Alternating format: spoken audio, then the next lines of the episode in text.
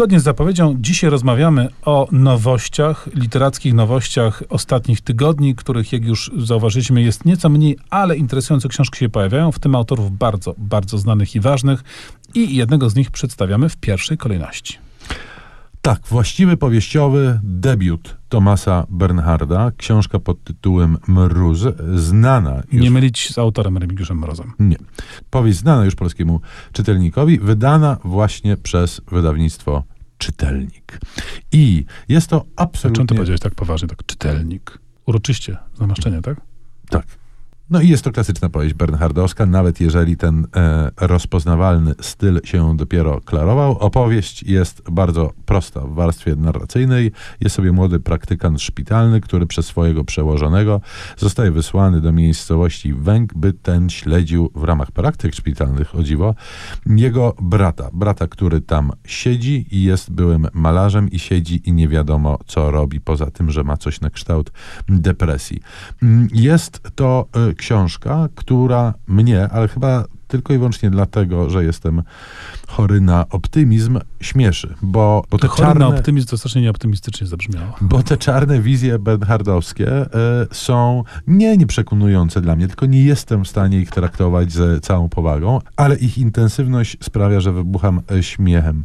A myślisz, Opis... że Bernhardowi właśnie o to chodziło? Ten Myślę, że czasami tak. Facet miał poczucie humoru ponad wszelką wątpliwość. Na przykład opis miejscowości, w której pojawia się główny bohater i opis jej mieszkańców jest po prostu niesamowity. W półtorej strony Bernhard maluje tak koszmarny obraz piekła na ziemi i podludzkich istot, które je zamieszkują, że rzeczywiście nie sposób się uśmiechnąć. A poza tym mamy w wykonaniu głównie rzeczonego malarza dywagacje na temat absolutnie wszystkiego, ocierające się o eseistykę, podane, no, z bernhardowską inteligencją i stylistyczną swadą.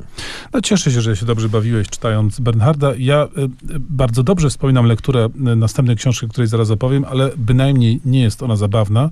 Mam na myśli wydaną właśnie przez Książkowe Klimaty powieść, no tak, to jest specyficzna, ale powieść od dwóch tysięcy lat niejakiego Michaila Sebastiana. To rumuński klasyczny pisarz. Trwa w ogóle festiwal rumuńskiej literatury od kilku lat w Polsce, prawda? Ukazuje się mnóstwo różnych rzeczy, nowości i starości, tak, tak dobrych jak ta. To jest książka z lat 30., która sporo namieszała, utrzymana w takim klimacie y, dziennika, może nie właśnie dziennika, tylko raczej tomu wspomnień, pamiętnika y, młodego intelektualisty żydowskiego w Rumunii, która zaczyna się od czasów studenckich, studenckich, od jakichś y, nagonek, prześladowań studentów żydowskich przez y, studentów nieżydowskich. Potem ten nasz bohater robi coraz większą jakąś tam karierę y, architektoniczno-inżynierską, rozmawia, chodzi.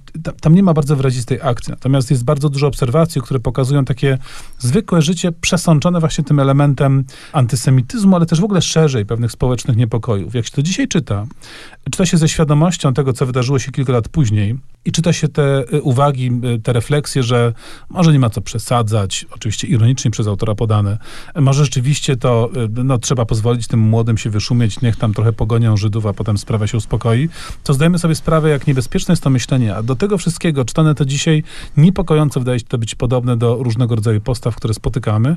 I to jest jeden z tych przykładów tak, tak zwanych y, modern classics, prawda, tych książek, które, które stały się klasyczne, które gdzieś tam zostały wygrzebane po dekadach nieobecności albo nieistnienia w danym danym języku, że nagle odkrywamy, że one są niesamowicie świeże i, i mocne. To przygnębiająca lektura, ale myślę, że powinna być jakoś tak obowiązkowa. No właśnie, te dwie pozycje są najlepszym dowodem na to, że do literatury pisanej jakiś czas temu należy e, wracać, a my wrócimy do piątki z literatury po przerwie w tematykę rosyjską, bo taka też się pojawi. Niech wprowadzi nas muzyka z Tyrolika Sewilskiego Michałkowa.